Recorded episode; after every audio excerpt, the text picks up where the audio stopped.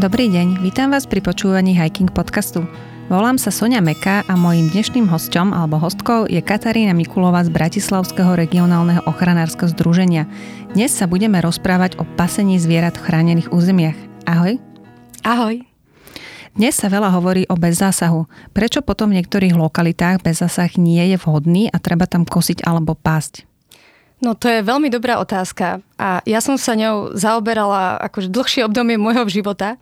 Keď som vlastne prišla na vysokú školu študovať environmentalistiku, eh, tak bolo pre mňa úplne samozrejme, že však bez zásah a že proste aj ten vlk ako hovoril, že netreba nič robiť a proste, že to je úplne najlepšie pre prírodu, však ona si sama poradí. Ale stále mi tam niečo tak nesedelo. Proste niečo mi tam do toho, do toho v tom chýbalo a ma to tak úplne trápilo. A v nejakom druhom ročníku som išla na prednášky môjho kolegu už teraz, Palaliteru. A zrazu mi to tak ako voľako došlo, že, že ako to teda je s tým, s tým o, nič nerobením. O, a ide vlastne o to, že, že dlhé roky aj my sme sa teda ako učili ešte na škole, že na Slovensku, alebo teda ako celkovo aj v Európe, že pred príchodom človeka boli lesy bol proste ako les a to bola hlavná, hlavný dominantný biotop, ktorý tu bol. A, a teda samozrejme ako netreba nič robiť a treba ako nechať všetko zarast tým lesom a budeme ako pôvodne fungovať, ako to kedysi bolo. Lenže, lenže vlastne uh, zároveň sme sa učili o nejakých biotopoch, ktoré sú nelesné a kde teda je ako obrovská biodiverzita a práve na Slovensku napríklad je, je tá biodiverzita veľká naša viazaná práve na tie nelesné biotopy. A to mi tak veľa ako nesedelo dokopy, že jak je to teda možné, že, že teda však treba teda toho človeka na to, aby pásol tie územia, aby zostali nelesné a kosil ich, ale zároveň teda nič nerobiť. No a týmto takouto dilemou sa zaoberali ochranári v nejakých 60 rokoch a prišli vlastne na to, že pred príchodom človeka tu nebolo, nebol ako hustý les, ale boli tu veľké bylinožravce, ktoré veľmi ovplyvňovali tú krajinu. A oni ju do takej miery ovplyvňovali, spásali, že vlastne tu bola taká uh, až savanovitá krajina, alebo taká, uh, taká parkovitá, nazvime to. Taký uh, nie, nie veľmi hustý les, taký skôr svetlý, prechádzal až do úplných travinných biotopov a tieto živočichy, teda veľká megafauna, my to nazývame, o, tak udržovali takéto mm, les, le, pololesné spoločenstvo akoby. Aké to boli živočichy? No, o, napríklad o, zubre, alebo pratúry, alebo mamuty dokonca. O, veľmi veľa o, takýchto druhov bolo o, v Európe, v Ázii a dokonca aj na iných kontinentoch. A s príchodom človeka zrazu tieto uh, živočichy vymizli. A to je ako veľmi zaujímavé, že v, uh, až v 60. rokoch sa prišlo na to, alebo prišiel pán Martin s takou hypotézou, že vlastne človek všetky tieto veľké živočichy vyhubil. A že to nebola ako nejaká zmena klímy alebo niečo, ale že to bol vlastne človek. Naozaj to bolo také veľmi jednorázové, nárazové, že, že zrazu zmizli v priebehu ja neviem, 20 tisíc rokov, že zmizli všetky veľké bylinožravce, ktoré boli ako nielen v Európe, ale treba aj v Amerike. Tam boli napríklad také veľké leňochody pozemné, ktoré mali proste niekoľko sto kýl a o, zrazu tieto veľké veci zmizli, alebo vačkovce veľké v, v Austrálii a o, zmizli práve s tým, ako človek prišiel na, na tie jednotlivé kontinenty. No ale človek to nenechal zaraz naspäť lesom, nie? No a to je práve to, áno, že, že vlastne človek v zápäti nahradil uh, tie, tieto veľké bylinožravce domácimi zvieratami. Takže udržoval akoby to bezlesie uh, ďalej fungujúce. Až vlastne prišli 50. roky zhruba minulého storočia, keď sa z rôznych socioekonomických príčin prestalo pásť. A čo sa stalo teda s tými lúkami potom? No a tie lúky začali zarastať. Keď zarastajú, miznú z nich tie kvetinky, oni potrebujú mať nejakú iba malú výšku alebo nejakú svetlosť, alebo aké kritéria potrebujú na ten svoj rast? Áno, áno. Tým, že, tým, že vlastne dlhé o, 100 tisíc ročia sa vyvíjali uh, tie biotopy spolu s tými veľkými blinožravcami, tak sa s tým vyvinulo aj hrozne veľa uh, kadejakých rastliniek a živočíchov viazaných práve na tie biotopy, takéto nelesné, spásané. A tým, že sa zrazu prestalo pásť, tak postupne vymizli aj tieto, nam, namiznú teda tieto nelesné živočíchy, nelesné rastlinky. A prečo sa prestalo pás z ekonomických dôvodov? Teda, áno, rozumiem tomu dôvodu historickému, čo sa týka socializmu a, áno, no. a kolektivizácia družstiev, ale teraz po revolúcii už, už, sa, už sa to neoplatí z finančných dôvodov? To je také otázne, no.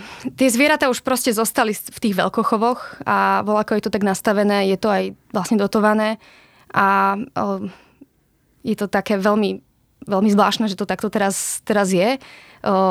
Aj keď, aj keď logicky mi príde, že tie zvieratá je oveľa jednoduchšie nechať na tej pastvine a kde sa sami krmia tou trávou a, a netreba vlastne skoro nič, žiadnu nejakú, nejakú nejaké extra, extra veci im dodávať. A práve, že v tých veľkochovoch ich treba čím dotovať, treba na tých poliach pestovať pre nich tú kukuricu a neviem čo všetko a vlastne im to tam nosiť a potom odtiaľ zase nosiť e, ten hnoj, vyvážať a tak, takže je to akoby oveľa náročnejšie a aj napriek tomu vlastne sa to nerobí. No. Mhm. V poslednom podcaste, ktorý som nahrávala v Slovenskom raji, sme hovorili o kopaneckých lúkach, ktoré treba ručne kosiť. Je rozdiel, či sa tie lúky kosia alebo spásajú? Je to rozdiel.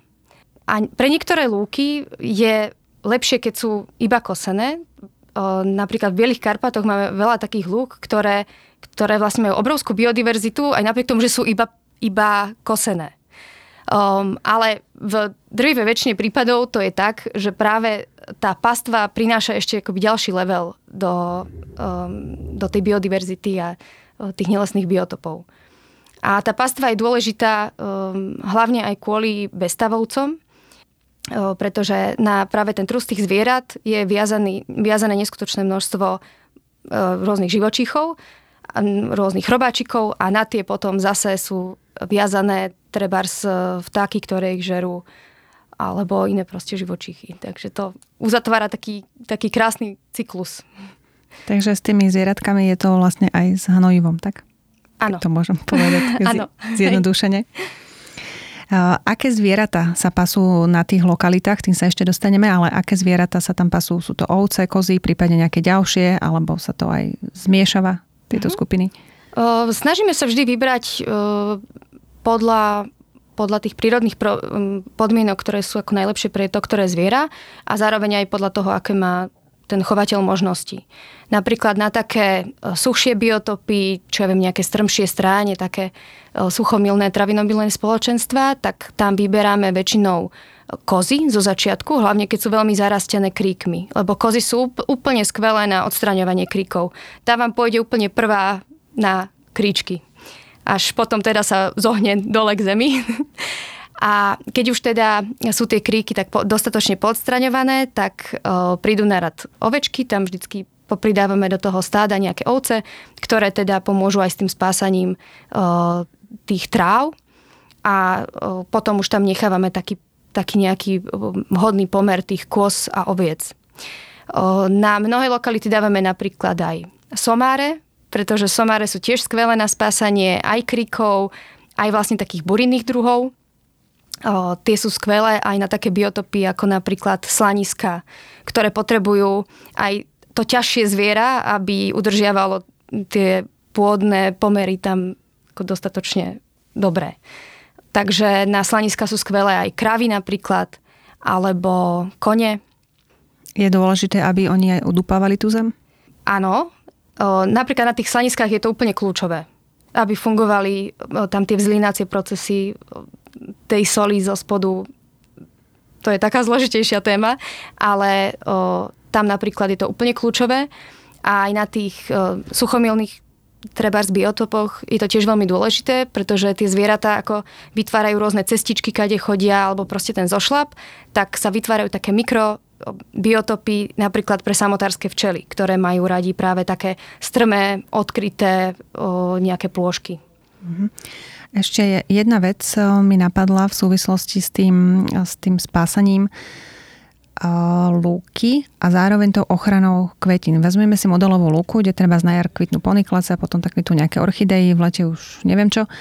A zároveň tie zvieratka nezožerú aj tie vzácne rastliny? Snažíme sa vždy vylúčiť tú pastvu, keď ide vyslovene o nejakú lokalitu, ktorá je chránená práve kvôli nejakému konkrétnemu druhu, napríklad tie poniklece, tak tie zvieratá vylúčime z pastvy práve na tú dobu, keď kvitnú a dozrievajú plody tých poniklecov.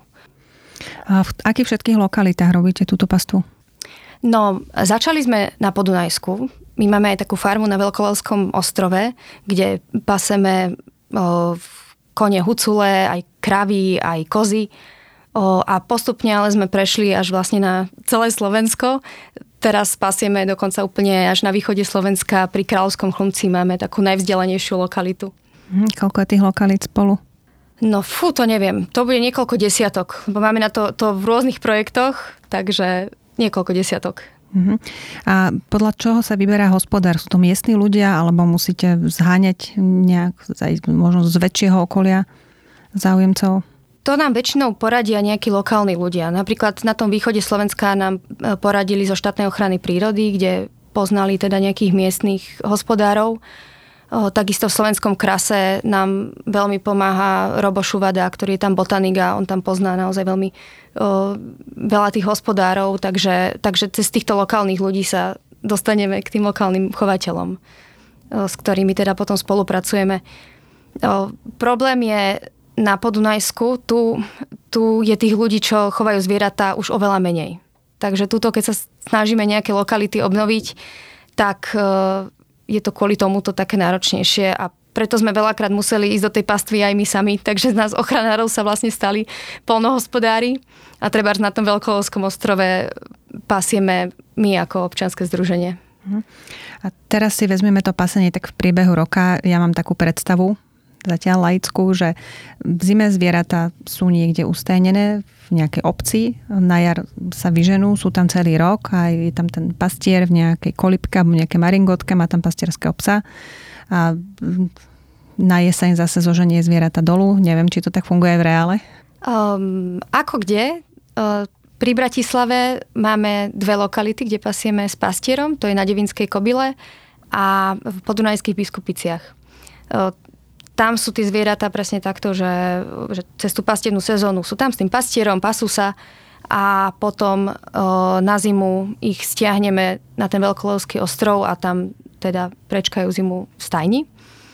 Um, ale máme aj lokality, kde, uh, kde pasieme iným spôsobom a to je s pomocou ohradníkov. Pretože dnes už je tá krajina taká zmenená a tie chránené územia už, už sú také, iba také fliačky v tej polnohospodárskej krajine, že je veľmi ťažké tie zvieratá udržať na mieste iba s tým pastierom. Alebo by musel mať naozaj veľmi dobré pastierské psy, s ktorými by sa to dalo. O, takže napríklad aj pri tom kráľovskom chlumci na území európskeho významu veľký kopec, tak tam pasieme o, v oplotkovo, že máme to ohradené ohradníkom elektrickým a o, teda tie zvieratá sa pasú vnútri a vtedy je to aj ako jednoduchšie pre tých miestnych ľudí, že o, tie, nemusia tie zvieratá byť s nimi stále, ale iba ich skontrolujú, ja neviem, raz za deň, či je všetko v poriadku a o, zvieratka sa sami pasú. Podobne som to videla nad plaveckým Mikulášom, asi je tento istý Áno, model. áno, áno, presne, hej, hej. A ten kopec je tak zarastený, že tam by sa asi aj väčšie, väčšie stádo uživilo, alebo črieda. Hej, hej, hej, no rozmnožujeme. Dúfam, že bude väčšie. No. Takže aj tieto ohradníky vlastne zabrania tomu, aby tie zvieratá zbiehali do okolitých polí a robili škodu potom polnohospodárom iným. Uh-huh. Minulý rok sa, aj ešte tento rok z časti sa veľa hovorilo o celoročnej ochrane vlka a práve polnohospodári alebo teda Združenie chovateľov kôz a ovci sa protestovalo proti ochrane vlka s tým, že vlk im strháva zvieratá a robí škody. Máte s týmto skúsenosti? Zatiaľ nám žiadny vlk nestrhol žiadne zviera. Skôr s divými psami bol problém, ale dá sa toto veľmi pekne vyriešiť práve tým, že sa k tým zvieratám dajú nejaké ovčiarske psy do toho stáda, ktoré, ktoré teda vedia veľmi efektívne ochraniť tie zvieratá pred vlkmi alebo pred divými psami. Nie tak dávno bolo zakázané, lesný zákon zakazoval pásť zvieratá na lesných pozemkoch. Po poslednej novele, myslím z pred dvoch rokov, je už takáto pastva povolená. Ak si to vyžaduje ochrana prírody, pre vás to niečo znamenalo, nejaký posun? No to je úplne úžasná vec, pretože my sme za to, aby sa teda páslo čo najviac z tej krajiny a pre lesy to má špeciálny význam, to vytvára úplne špecifické biotopy, také pastevné lesy také veľmi známe sú na Gavurkách. Možno to tam poznáte. Áno, pri zvolenie. Áno, áno, sú tam, sú tam také, také krásne košaté duby a pod nimi teda e, sa pasú uh, kravy a je to úplne také špecifický, taký špecifická taká parková krajina, veľmi, veľmi prívetivá, milá, pekná.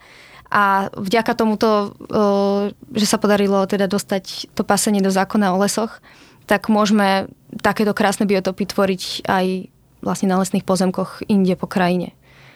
Takže napríklad nám sa teraz podarilo v, Čen, v Čenkovskej lesostepi, tak aj v tej lesnej časti pásť kravy. Mhm. Koľko máme takých lokalít, kde by ešte bolo treba tak, takúto pastvu a nedieje sa to? No, ja by som bola za, keby sa aj celé Slovensko páslo. o, pretože naozaj o, to, ako človek vytlačil tie zvieratá z tej krajiny, má fatálny následok na biodiverzitu. Ten úbytok všetkého toho života, o, najmä teda hmyzu, je úplne obrovský a má to za následok teda práve táto, to, že sa nepasie. A ja by som bola za, aby sa to teda vrátilo čo, čo v najväčšom meritku. Mm, kedy si teda ešte pred tým príchodom človeka tu tej zvieracej biomasy bolo, bolo viac než je v súčasnosti hospodárskych zvierat plus biomasy človeka. Takže my sme naozaj tú zem úplne odzverili. Takže bolo by treba ju zase zazveriť. Stretávate sa pri pasaní ešte s nejakými problémami, ktoré sme neprebrali? Neviem, či ma také čo si napadne. No najväčšie je asi teda to zohnať tých miestnych hospodárov. To je také, to si naozaj veľmi vážime, keď niekto je ešte taký odhodlaný a, a chce teda sa do toho pustiť. V čom to je zložité? V tej ekonomickej únosnosti alebo možno aj v tom spôsobe života, že to možno nie je až také pohodlné ten život na tých pasienkoch s tými zvieratami? Je to na jednu stranu určite taký veľký záväzok, že, že ten človek musí byť stále pri tých zvieratách a celý rok sa vlastne o nich starať. Um, takže toto je podľa mňa také, že na to už ľudia asi nie sú zvyknutí, že, že takto ako na takú vlastne tvrdú prácu pri, pri tých zvieratách. Hej. A no, to asi bude. Dokáže si to aspoň trošku zarobiť, alebo to kompletne financujete z eurofondov?